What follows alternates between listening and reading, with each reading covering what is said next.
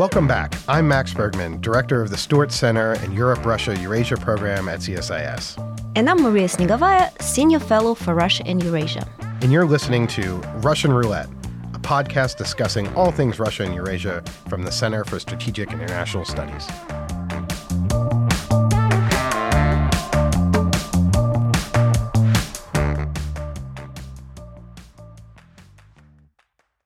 Everyone, and welcome back to Russian Roulette. Today we have a very special guest, Rose Gottemoeller.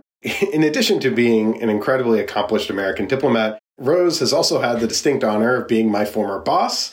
Uh, I'm not sure the honor was hers, it was definitely mine. We both worked at the State Department together when she was uh, Undersecretary of State for Arms Control and International Security. Today, Rose is Steven C. Házy Lecturer at Stanford University's Freeman Spogli Institute for International Studies and its Center for International Security and Cooperation. Before arriving at Stanford, Rose was the Deputy Secretary General of NATO from 2016 to 2019, and before that worked for five years as the Undersecretary for Arms Control and National Security at the Department of State, and be, prior to that, Rose was the Assistant Secretary of State for Arms Control, Verification, and Compliance where she acted as the chief U.S. negotiator of the new START treaty. Outside of government, prior to that, Rose led the Carnegie Moscow Center, which unfortunately is no more, now in Berlin, and she serves as a non resident fellow in Carnegie's nuclear policy program. There's no one better to talk to about all things Russia and all things nuclear nonproliferation and arms control. And Rose, it is a great pleasure to have you here with us uh, on the show today.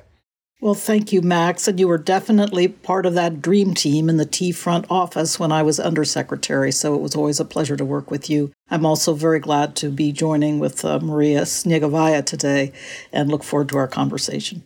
Well, thank you, Rose. And maybe we'll just jump in, maybe to get your take on the current political situation right now in Russia. You're a keen watcher of all things Kremlinology. And there's been a, a, lot of turmoil with Prigozhin's uh, mutiny, with his uh, sort of march to Moscow. Do you think that this is a regime that is as stable as it was prior to the war? Are things fine inside of the Kremlin? Or is Vladimir Putin getting increasingly nervous about his tenure?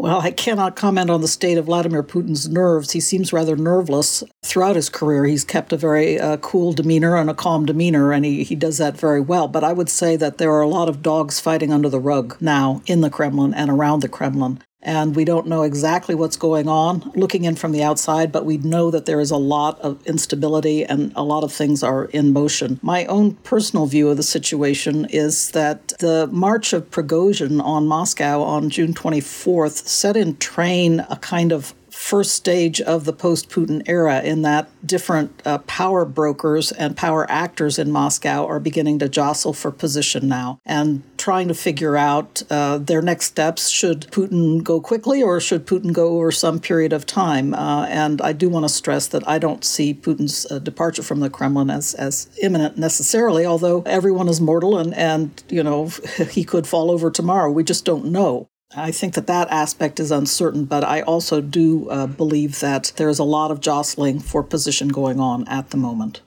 I'm curious with the current state of the war. Uh, do you think that the political situation inside of Russia has often been treated as sort of hopeless in the sense that for Putin, his objective is uh, well is essentially to fight a long war with Ukraine. That there is sort of no negotiating partner there on the other side, and therefore the chances of, of any potential negotiations between the Ukrainians and the Russians is just not going to be there because Putin will will simply try to persist in this fighting.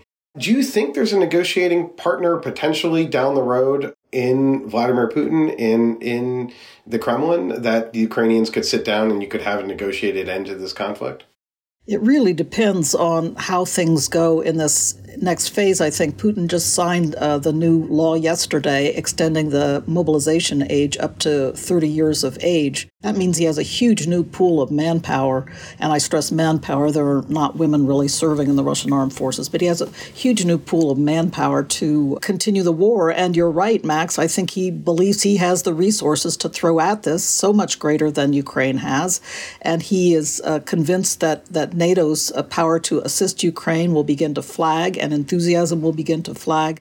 He also has his eye on the U.S. presidential election, and I think he believes that there's a good shot uh, Donald Trump will return to power and simply remove the United States and NATO from the fight. So all of those things, no doubt, are going through Putin's mind, and he just thinks he can he can wait this one out. The evidence points in that direction, like raising the mobilization age, so he has a bigger pool of soldiers to draw on. Even though Russia has taken huge losses in this in this terrible war of aggression that Putin launched in February of 2022. You know, I think he's confident of one thing, and that is that the Russian people are not going to rise up and not going to, to try to topple him or, or lay down their arms and walk home as they did during World War I at the time of the Bolshevik Re- Revolution. I, I, think he's he's feeling that he can play the long game and and not worry uh, about that aspect. Although, as I said a moment ago, I think he probably is beginning to worry about uh, about the different power structures and power players in Moscow and their jostling for position.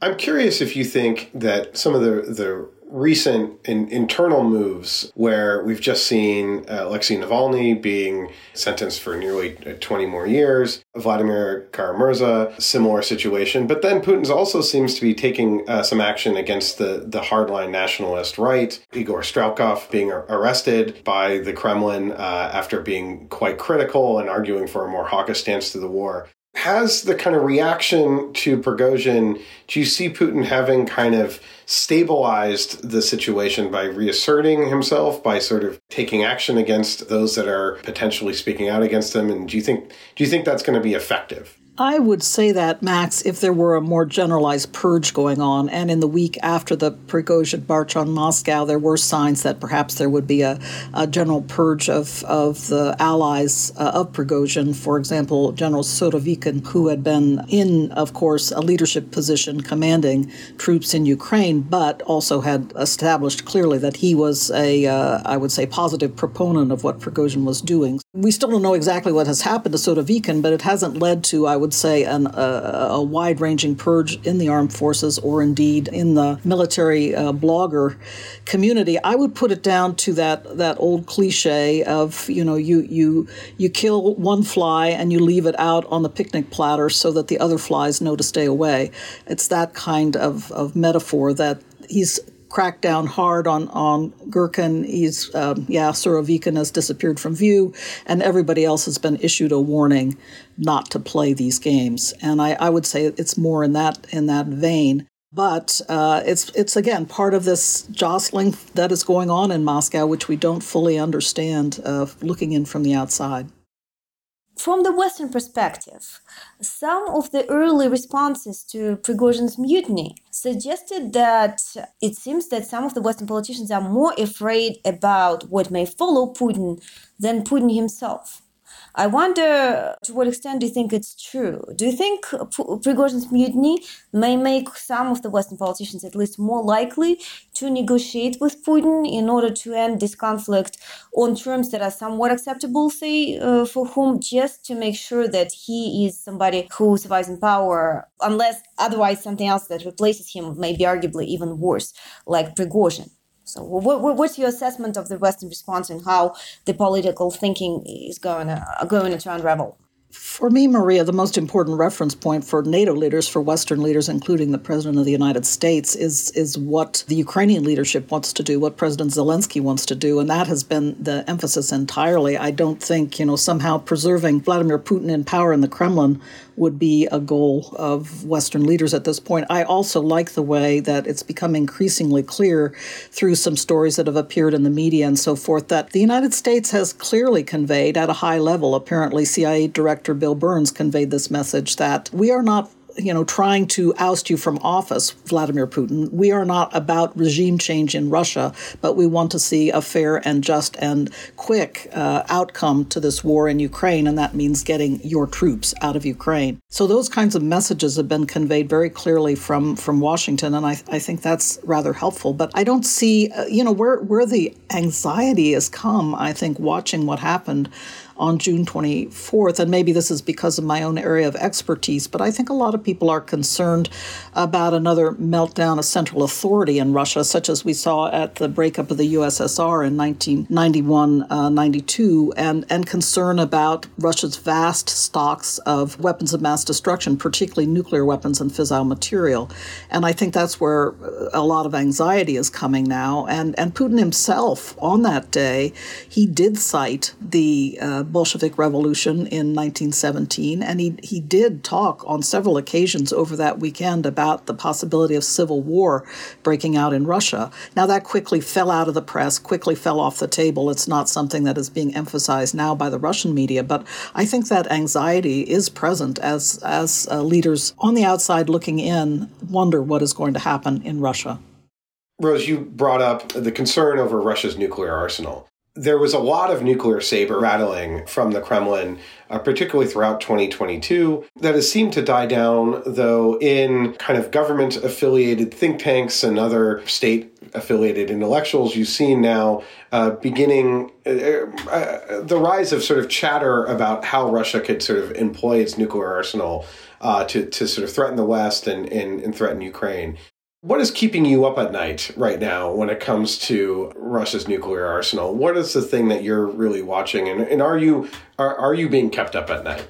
I'm always being kept up at night by some set of issues to do with weapons of mass destruction. Not all of them having to do with Russia, but nevertheless, uh, yes, I tend to stare at the ceiling sometimes and think about these problems. But that's just me in any event, honestly, uh, I have been concerned about the potential, particularly in 2022, of this nuclear saber rattling leading to uh, the use of a tactical nuclear weapon or some tactical nuclear weapons in the Ukraine conflict on the ground in, in Ukraine to try to meet some military objectives. Now, it seems like the Russian uh, armed forces, the military men, have advised Putin against that, and so they have backed off. And indeed, you're right; those kinds of threats have have really become more more muffled recently. I think we cannot totally discard them if Russia somehow finds its back to the wall. If Vladimir Putin himself finds his back to the wall, uh, nuclear weapons use still may occur in this Ukraine conflict. But more concerning to me now is uh, this set of, of uh, crazy debates that, that are going on. People like Sergei Karaganov and, and Dmitry Trenin, who's my former deputy from the Carnegie Moscow Center. It's, it's very strange to, to see his evolution, but honestly, they've been talking about nuclear apocalypse as a good thing.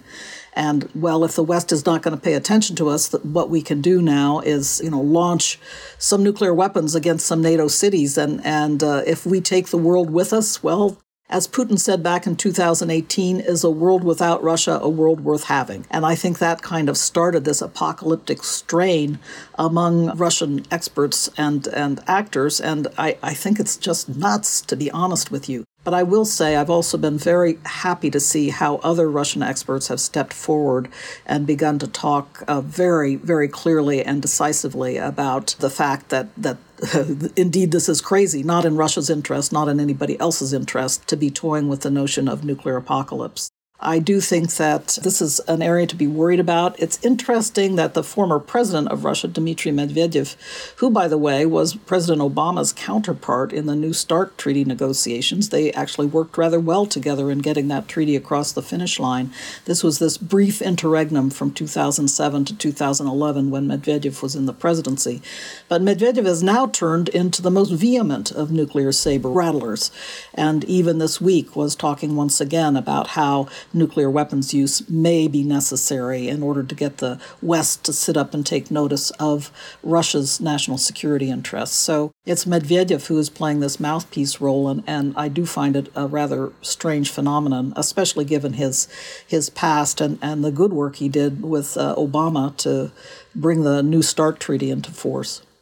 Can I ask about the the concern about potential escalation of this conflict that has seemed to kind of delay or, or factored into the thinking, at least when it comes to the, the Biden administration's decision on sending cer- certain weapon systems. And there's sort of been a gradual ramp up as opposed to simply providing Ukraine with perhaps everything it needs from a conventional standpoint. And so you see debates over ATACMS and F 16s, and oftentimes there's an argument that is made, and I'm not sure how much this is, actually central to the White House decision making, but uh, argument that's made, well, this could be escalatory and concerns about uh, Russia's reaction and potentially a cycle of escalation leading to nuclear use. Do you think those concerns are, are merited? Do you think how do you think the White House and the Biden administration has handled the arming of Ukraine? Do you think it should go faster or is that kind of at the right pace?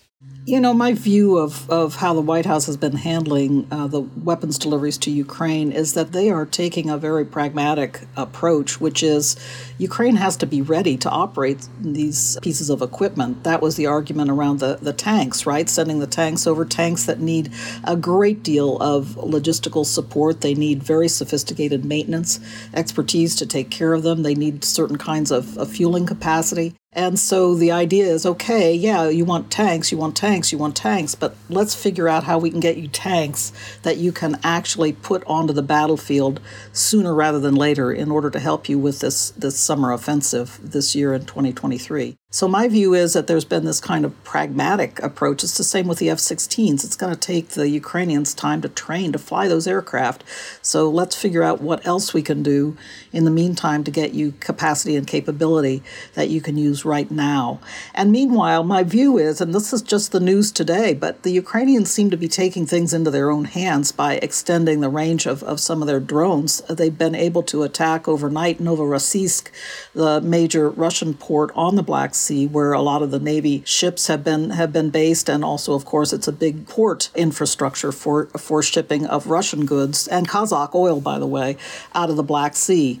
I think you know the Ukrainians haven't taken specific credit for this attack overnight, but I think we can clearly understand now that they have been able to extend the range of their, their drones that they've been using to attack. And so they themselves, I think, are taking things into their own hands in, in many ways. The role that the United States is playing in that is, I'm sure, a very subtle one. And behind the scenes, the United States has not wanted to involve itself in Ukrainian decision making, again, avoiding escalation in this, in this battle, but also trying to ensure that U.S. capabilities and capacities extended to Ukraine are not being used to attack Russian territory.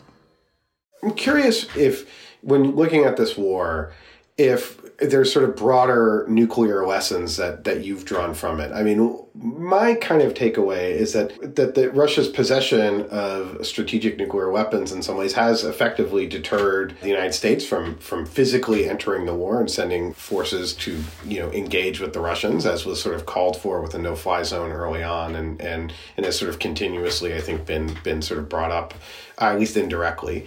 Uh, so it's deterred direct involvement. On the other hand, the use of the threat of tactical nuclear weapons, which Russia has kind of hinted at and threatened throughout this conflict, hasn't seemed to really deter the Ukrainians. And the Russians haven't really been willing to employ them in part because it's really questionable what battlefield use they would have. So, do you? I, I'm curious for your take. Do you think that that this is sort of diminished the importance of tactical nuclear weapons as, as kind of a, a military tool? Or what sort of broader nuclear lessons have you taken from this conflict? I think, first of all, there's a mutual deterrence effect going on. You'll note that the Russians have been very careful not to touch NATO territory, although they've come very close in recent days, attacking the Danube ports uh, of Ukraine right across the river from Romanian ports. And so there is, I think, a mutual deterrent effect going on because of the existence of strategic nuclear weapons on both sides. I think, if anything, this war has shown the frankly limited utility of nuclear weapons, whether at the strategic strategic level or at the tactical level if you are really looking for warfighting capabilities. The Soviet Union backed off of nuclear warfighting in the 1970s. And since that time, essentially, nuclear weapons are, are weapons to be left on the shelf, and they, they pose essentially a, a deterrence. Uh, not threat, but uh, they they uh, serve as a deterrent. But in other ways, they do not affect the outcome of the war. And uh, as I said, it is pretty clear that in 2022 there was some notion out there on the Russian side, this has appeared in the media, that uh, they could have some operational effect on the battlefield in Ukraine. But in the end of the day, the general staff apparently counseled Putin that they, they would not be effective in, in succeeding in carrying out battlefield tasks and gaining objectives. So they uh, apparently shelved the idea. So I think that's that's clear. Nuclear warfighting uh, is not going to get you what you need. You end up having to have your own troops in a radioactive environment, which nobody wants to have to deal with, and certainly your troops don't want to have to deal with. So, in the end of the day, I think nuclear weapons have proven once again that they are weapons of deterrence, but not weapons that have military utility. Well, we certainly hope so. Rose, I wanted to follow up on something you've said before about the pragmatic approach of the administration towards uh, Ukraine weapons provision. Uh, my reading, though, of Kiev's uh, complaints, it's not just uh, that the administration is not providing of certain weapons, but it's the, even those that are provided, they are really supplied in very small quantities, especially given the fact that you know this is a war that's very highly consuming uh, in terms of artillery and whatnot, very intense. I know that uh, many uh, answers to that question will be well, the US does not itself even have enough, say, weapons in supply.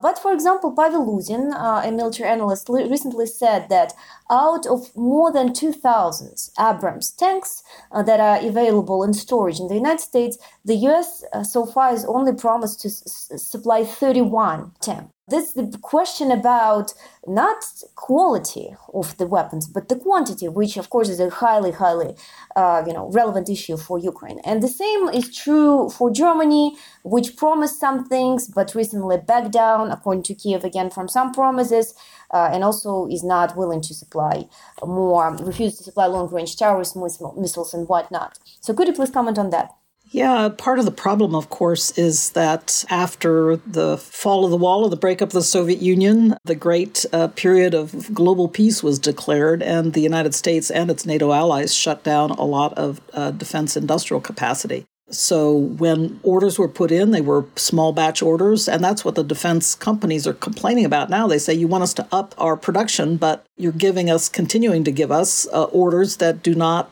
really provide us enough uh, resources to modernize our production capacity and, and production lines so that we can do high speed production of larger batches. So there are some structural problems in defense industries across NATO, uh, including in the United States, that are contributing to this problem. But in addition to that, I would go back to the point I made before, Maria, and that is the United States, I think, is, is pragmatic in that it is looking to ensure that the Ukrainians are able to efficiently and effectively operate these systems and, and ensure that they are uh, going to have a battlefield effect. I cannot comment on, on you know 30 plus Abrams tanks versus 2,000 in storage. I don't know what has gone into that decision making up to this point, but I imagine it has something to do with uh, let's let's try this and see how it works and make sure the Ukrainians can operate these systems, and then perhaps uh, more capability will be forthcoming, more tanks will be forthcoming. Again, I'm just speculating. I am not privy to the decisions going on at the moment in Washington, but but I think that is probably part of the effect that we're seeing. Well, thank you. That makes actually a lot of sense. The good news, though, it looks like the allies are really confident about and really uh, agree on long term support for Ukraine. And therefore, my next question is associated to that. Uh, precisely, what are your thoughts on potential security guarantees, specifically long term ones, right, that the Western advocates of Ukraine are calling for, uh, such as, for example, the models established in the US relationship with Israel or Taiwan? Uh, is that something, do you think, possible for example, given the size of Ukraine, some people have said that uh, Israel, for example, or Taiwan are much smaller countries, and therefore, uh, if we wanted to supply them with long term weapons, right, maybe uh, a much larger scale of investment is needed. How sustainable, how possible, viable is this?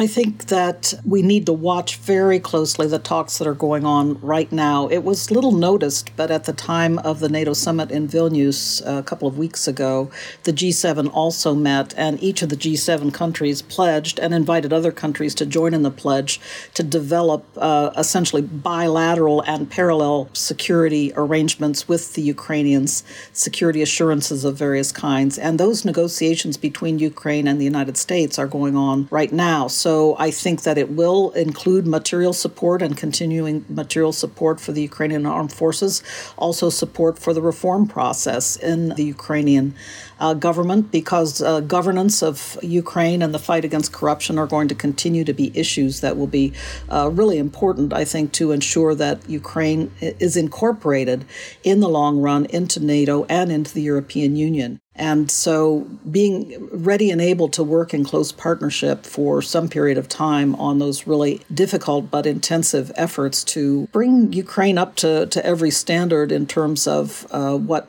NATO and the European Union will will require. I think I think that's that's going to be important. Those that relationship and the strength of that relationship between Washington and Kiev and Kiev and other G7 capitals, I think will will really be an essential security guarantee for Ukraine uh, going forward.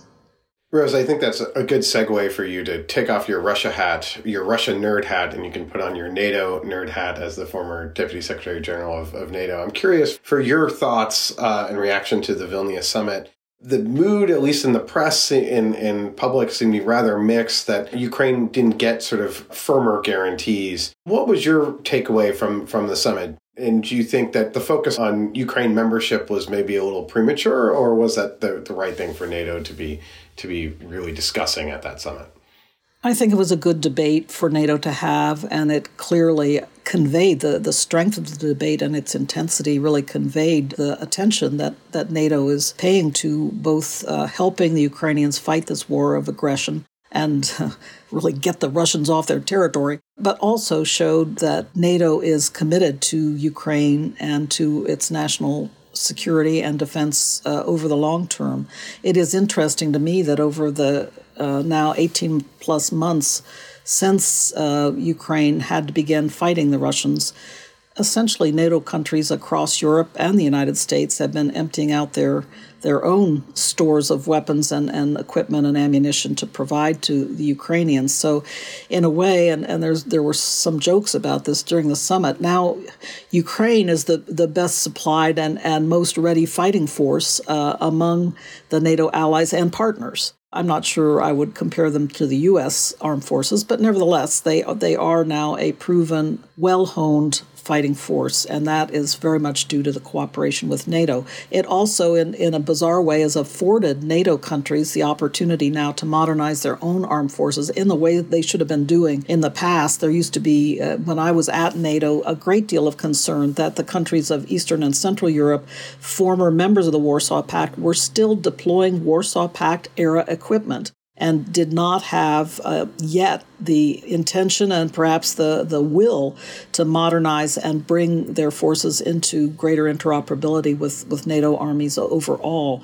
But the fact that they emptied out their arsenals to send all that Warsaw Pact equipment to the Ukrainians, again, the Ukrainians could pick it up and use it immediately. That meant that now they have got to make those investments in becoming modern NATO fighting forces with NATO equipment and interoperability, uh, the interoperability with uh, the armed forces across NATO. So in many ways, this war has, you know, been uh, as tragic as it is. It has also been a spur to modernization in NATO, and I, I think that's a good thing.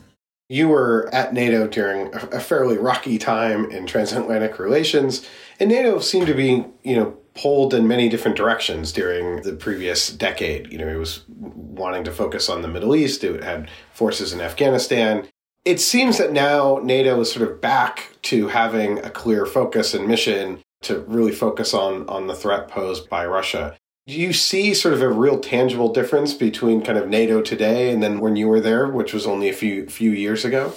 2014 and the invasion of Crimea uh, by the Russian Federation, I now think of it as the first Ukrainian invasion that really started this process. So it was already well in train when I arrived at NATO in 2016, and it was the Wales Summit in 2014 where the Allies pledged uh, to this famous 2% of GDP commitment to modernizing their armed forces. When I was there, the biggest problem was very few of the, of the NATO allies were actually fulfilling that commitment. And President Donald Trump came down very, very hard on them, even with threats to withdraw the United States from NATO. This was, to my mind, a very effective uh, stick with which to beat the Allies. And frankly, they began to pay more attention to their 2% commitment during uh, the Trump administration. I will say my boss, who is still the direct Secretary General of NATO, Jens Stoltenberg, was very, very good at handling President Trump and also ensuring that the NATO allies took his uh, words very, very seriously so that this trend toward more defense expenditure began really during that that era. But you're right; it was a very very difficult very difficult period. I think since uh, the the war broke out in Ukraine, it has redoubled uh, NATO's resolve uh, to come up to two percent of GDP. Uh, many many NATO countries still do don't reach that that level, but they're all heading in the right direction. And again, the necessity of deterrence and defense against Russia, uh, I think, have, have really pulled that into tighter and tighter focus.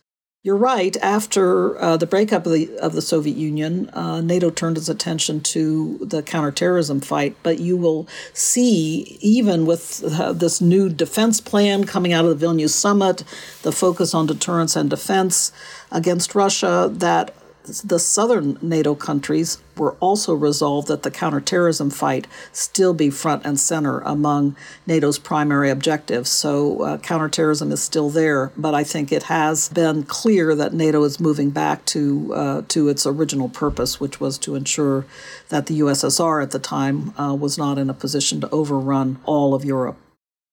Thank you so much, Rose. And may I quickly jump in with a provocative question? I know that we're nearing the end, but nonetheless, in conversations with my Russian liberal pro Western colleagues, I always hear uh, them arguing that if the West and NATO in particular were more proactive back in the days in incorporating Russia into the structures, so essentially Russia becoming part of NATO, we would have avoided this conflict. I wonder if you have a position on that.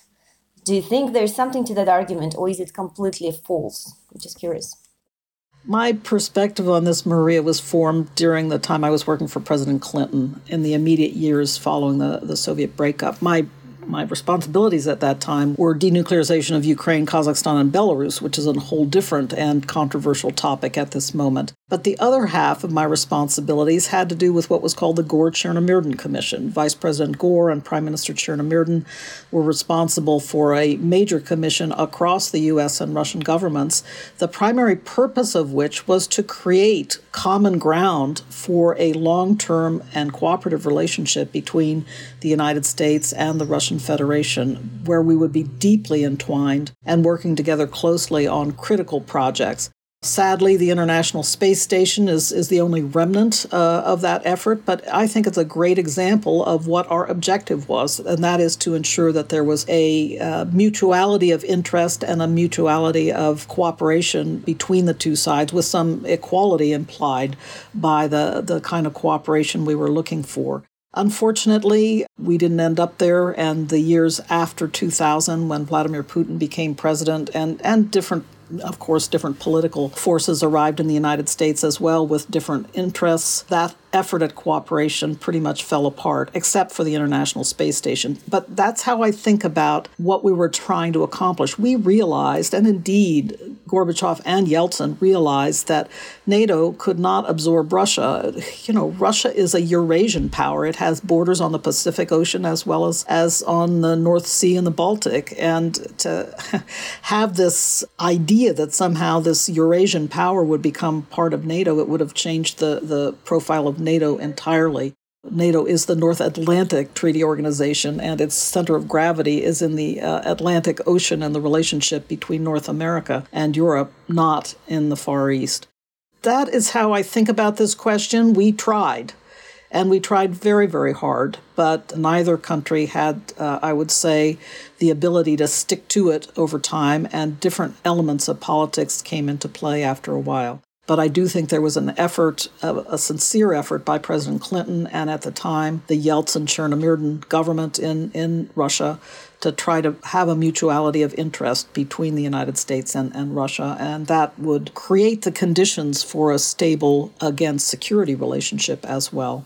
Maybe one final question. I'm curious as the as the lead negotiator of the New START treaty What do you see as the prospects of the United States and Russia sitting down again in nuclear arms control uh, talks? Vladimir Putin and, and, the, and the Russian Federation announced its withdrawal from the New START treaty uh, in in February.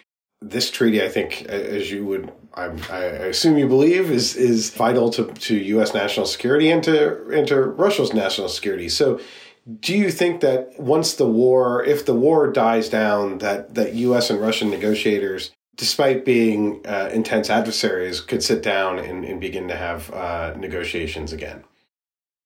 I hope so. That has certainly been the history throughout the Cold War, uh, starting from the near catastrophe of the Cuban Missile Crisis. We were in the midst of very uh, deep Cold War when we negotiated the Nonproliferation uh, Treaty, when we negotiated the first Strategic Arms Limitation Agreement in 1972, the Anti Ballistic Missile Treaty. We were, you know, at odds over Vietnam. We were at odds over what was going on in the Middle East throughout that period, and even we were raising our def DEFCON levels against each other uh, throughout, particularly the Middle East conflicts in, in the late 60s and, and up to the mid 70s. So we had a lot of stress and strain during the Cold War, but we were still able to pr- pursue strategic nuclear arms control talks and uh, and achieve agreements as well. I hope for a return to those days, but at the moment, the Kremlin is saying we are not willing we're linking further action on strategic arms control with you satisfying our concerns about Ukraine and about what we believe are our uh, security rights and needs. So that, to my mind, is extremely unfortunate, and it's to my mind, it's also not in the Russian national security interest because the United States has embarked on a two-decade modernization of our nuclear triad the Russians ought to be keeping an eye on what the United States may be able to accomplish in a nuclear modernization uh, if uh, the limits of New START and a follow on treaty are no longer in place. So the Russians should be concerned and particularly also now that the Chinese are building up as well, Russia will never admit that they're concerned and are keeping an eye on China, but I'm sure they are keeping an eye on China. So everybody says the United States has a two nuclear peer problem. Well, Russia's going to have a two nuclear peer problem as well, and they need to be paying attention to that. I have to post one correction, Max. The Russians have not withdrawn from New START. They have suspended their implementation of New START. So the limits of the treaty at this moment stay very much in place. The Biden administration is resolved to keep the limits in place. Again, it gives predictability for our nuclear modernization to, to know that the, the Russians at least remain under limits. And of course, we hope to get the Chinese to begin to talk about controlling their own nuclear modernization. We'll see how that goes in the coming years. I, well, I think that's a, a, topic for, for another conversation. Unfortunately, we're going to have to leave it at that, Rose. I want to thank you so much for joining us. I also want to thank you for being an outstanding boss as everyone can tell, there are a few people that know more about Russia, nuclear arms control, national security, but also there are a few people that have been as good a mentor as you have been. So thank you for that. And thank you for, for joining us. And for all our listeners, if you haven't already, please subscribe to our show, uh, give it a rating and review. And also, please subscribe to our sister podcast, The Europhile, wherever you get your podcasts. This is our last episode of Russian Roulette for the next few weeks, as we will be taking a short break over August, but we'll be back on September 7th and look forward to having you join us then. Rose, thank you. Thank you, Max. My pleasure. Thank you, Maria. You've been listening to Russian Roulette. We hope you enjoyed this episode and tune in again soon. Russian Roulette releases new episodes every two weeks on Thursdays and is available wherever you get your podcasts. So please subscribe and share our episodes online. And be sure to check out all the latest analysis by the Europe, Russia, and Eurasia program at csis.org.